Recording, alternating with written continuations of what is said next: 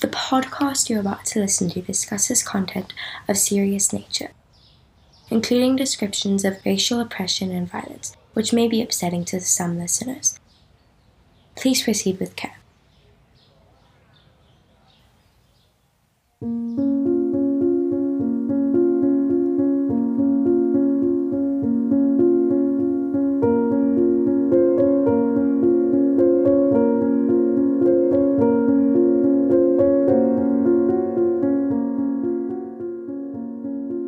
Beginning in the middle of the 17th century, European colonists established a brutal slave society at the southwestern tip of Africa that lasted for more than 150 years.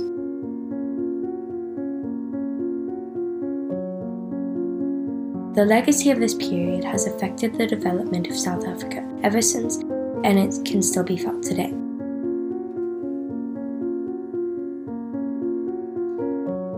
This is a History of Slavery at the Cape.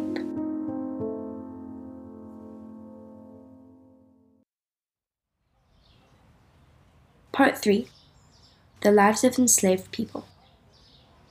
In 1910, Katie Jacobs, who had been an enslaved person until she was 18 or 19 years old, told a reporter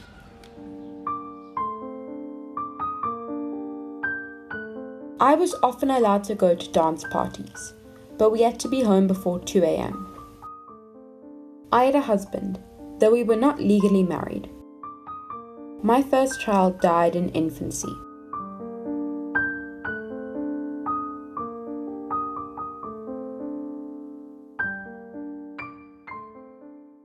We know very little about the personal lives of the enslaved people of the Cape, who they really were how they had come to be in the Cape, their real feelings about their subservient positions, and what the thought of their white enslavers.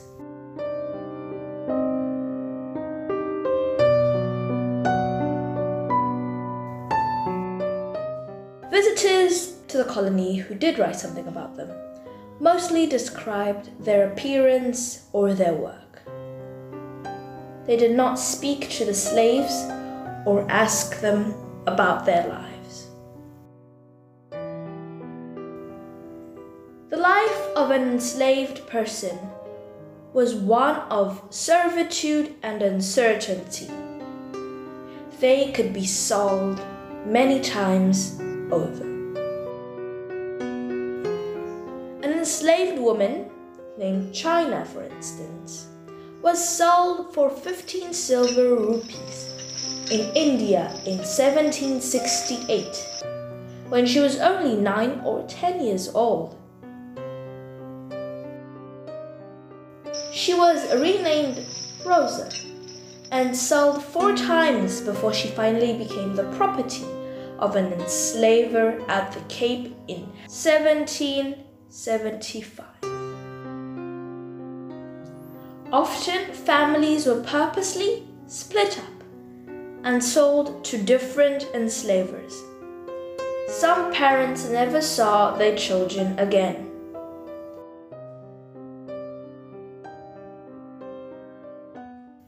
This was very hard for the enslaved people. In many cases, when the enslaver died, the enslaved people they owned were inherited by the enslaver's children. Enslaved people had very little free time for themselves, and it was difficult for them to build private lives. They did not have the same rights and freedom of movement as other members of the society. Many of them came from foreign countries with different traditions, customs, and languages from those at the Cape.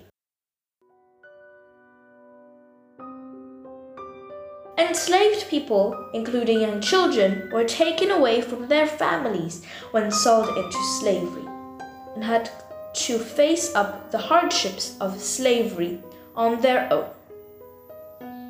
Before 1824, enslaved couples could live together but not formally marry each other in the Christian church although hundreds were married according to Muslim rites.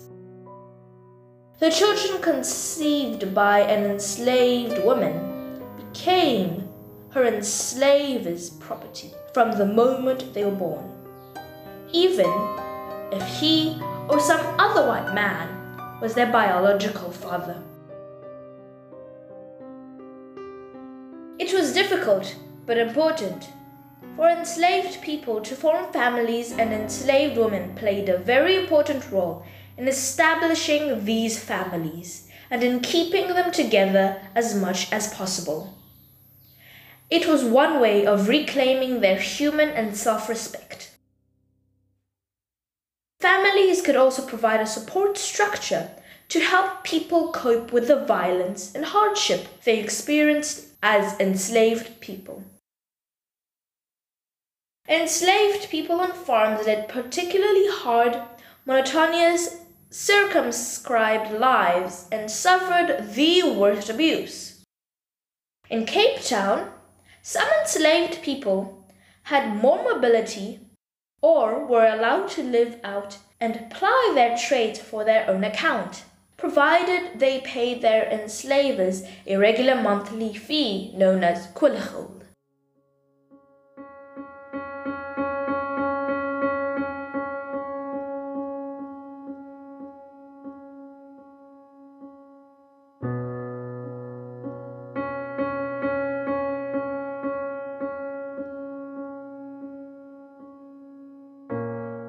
From the beginning, the Cape Colony was a male dominated patriarchal society. Systematic sexual violence was the norm under slavery. Many enslaved women, as well as female Khoisan servants and workers, were at high risk of being sexually assaulted and exploited. In Cape Town, a considerable number of enslaved women worked as a workforce to work as prostitutes with the slave lodge functioning as the main brothel, attended by the soldiers and sailors of visiting ships. There is no doubt that sexual abuse, assault, and rape were widespread in the colony and a constant reality in the lives of enslaved women.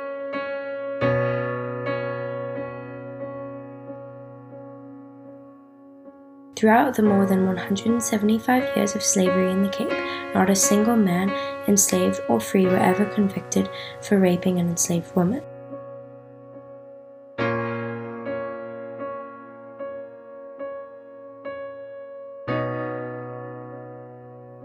The relationship between enslaved people and the indigenous Khoisan communities evolved over time. While the VOC rewarded the Khoisan for capturing and returning escaped enslaved people, in many instances, runaway enslaved people found refuge among indigenous groups who assimilated them into their communities. On the farm, enslaved people and San and Khoi laborers frequently came into conflict with each other as they struggled to improve their lot in the face of control and violence exerted by the enslavers and overseers. However, enslaved people also entered intimate relationships with indigenous people, and in time the two groups increasingly acted together against the common oppressors.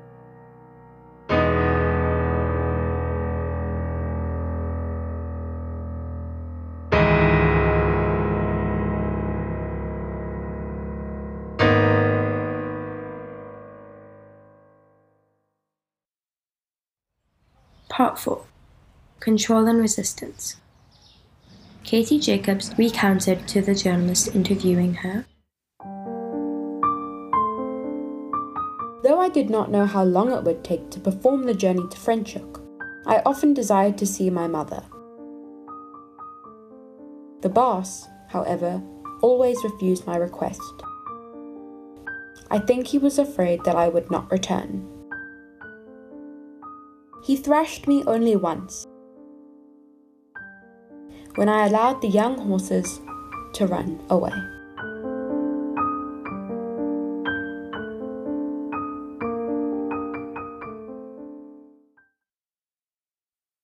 The Cape Colony was an extremely brutal place.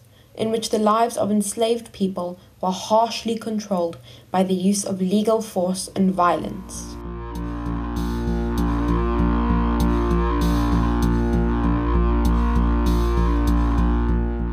The lives of many of the enslaved people were harsh and short. This doesn't mean that enslaved people didn't resist their enslavement.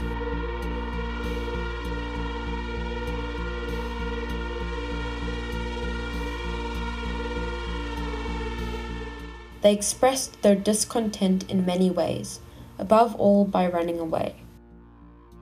The relationship between enslavers and enslaved people was always unequal. Enslavers had complete control over enslaved people.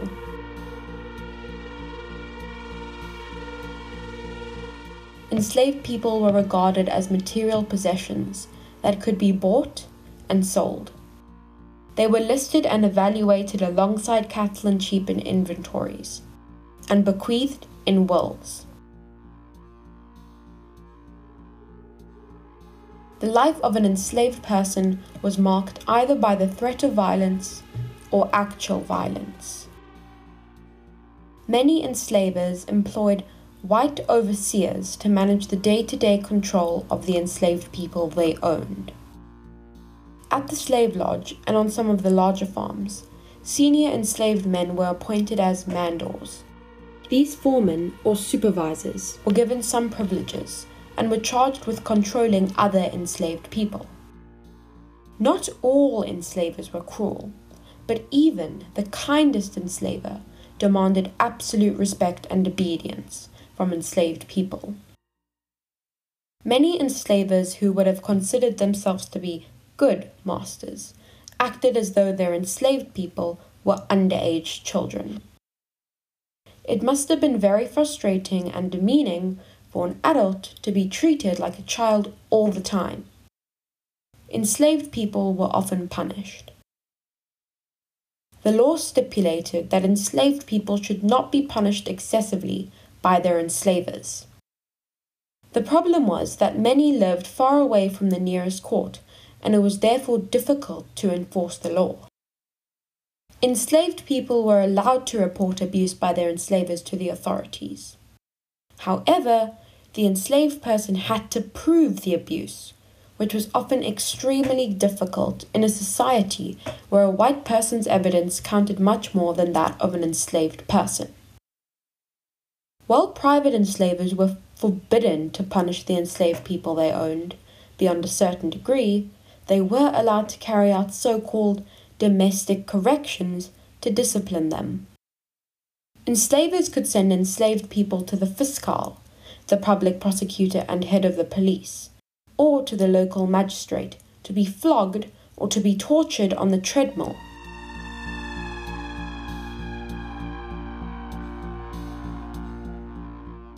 Serious offences frequently resulted in barbaric punishments. Enslaved people convicted of theft were likely to be hanged. Enslaved people who tried to escape were whipped, mutilated, or branded. Murder was punished by being broken on the wheel, which, in some severe cases, was preceded by tearing eight pieces of flesh away from the condemned person's body with red hot pincers. An enslaved person who killed their own master would be impaled on a stake and left to die, which could take days. In contrast, punishments for enslavers who excessively punished their enslaved people were much more lenient. When an enslaved person died or was maimed at the hands of their enslaver, the latter were not charged with murder or manslaughter, but with excessive punishment. The fine that was inevitably imposed for this was 100 Rijksdaalders. The VOC imposed many rules that the enslaved people had to obey. The enslaved people on errands always had to carry a signed letter from their enslavers. This was to ensure that they were not runaways. The Tulbagh Code of 1754 gives some indication of the rules enslaved people had to abide by. It included the following Enslaved people had to be indoors after 10 p.m. If they were out, they had to carry a lantern. Enslaved people could not ride horses or drive wagons in the streets. Enslaved people could not sing, whistle, or make any other sound at night. Enslaved people could not meet in bars, buy alcohol, or gather in groups on public holidays. Enslaved people who insulted or falsely accused free people were to be flogged and chained.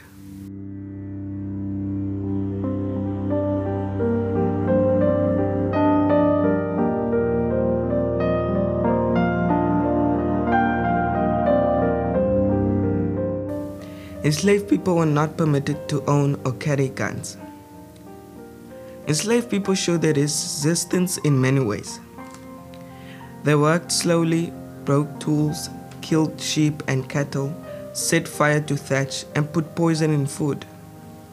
Some just despaired.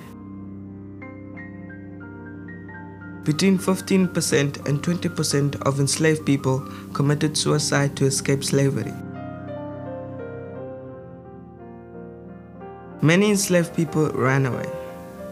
Of the first group of enslaved people who arrived at the Cape on board the Amersfoort in 1658, five men and two women ran away five days later. It is not known what happened to them.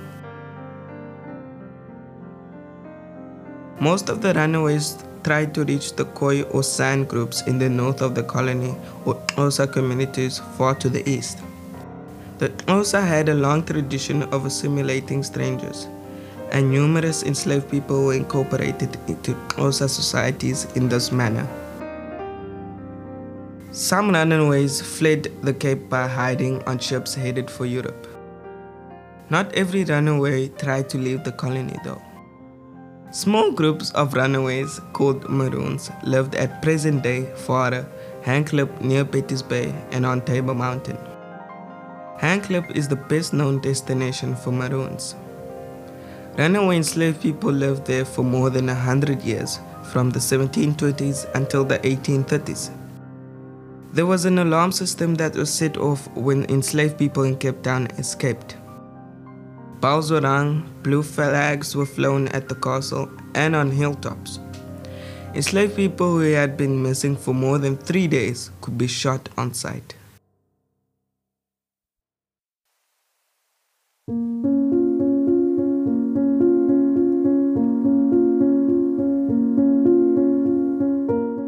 History of Slavery at the Cape was created by us, a group of grade 6 and 7 students at Cedar House Prep School in Cape Town in 2020.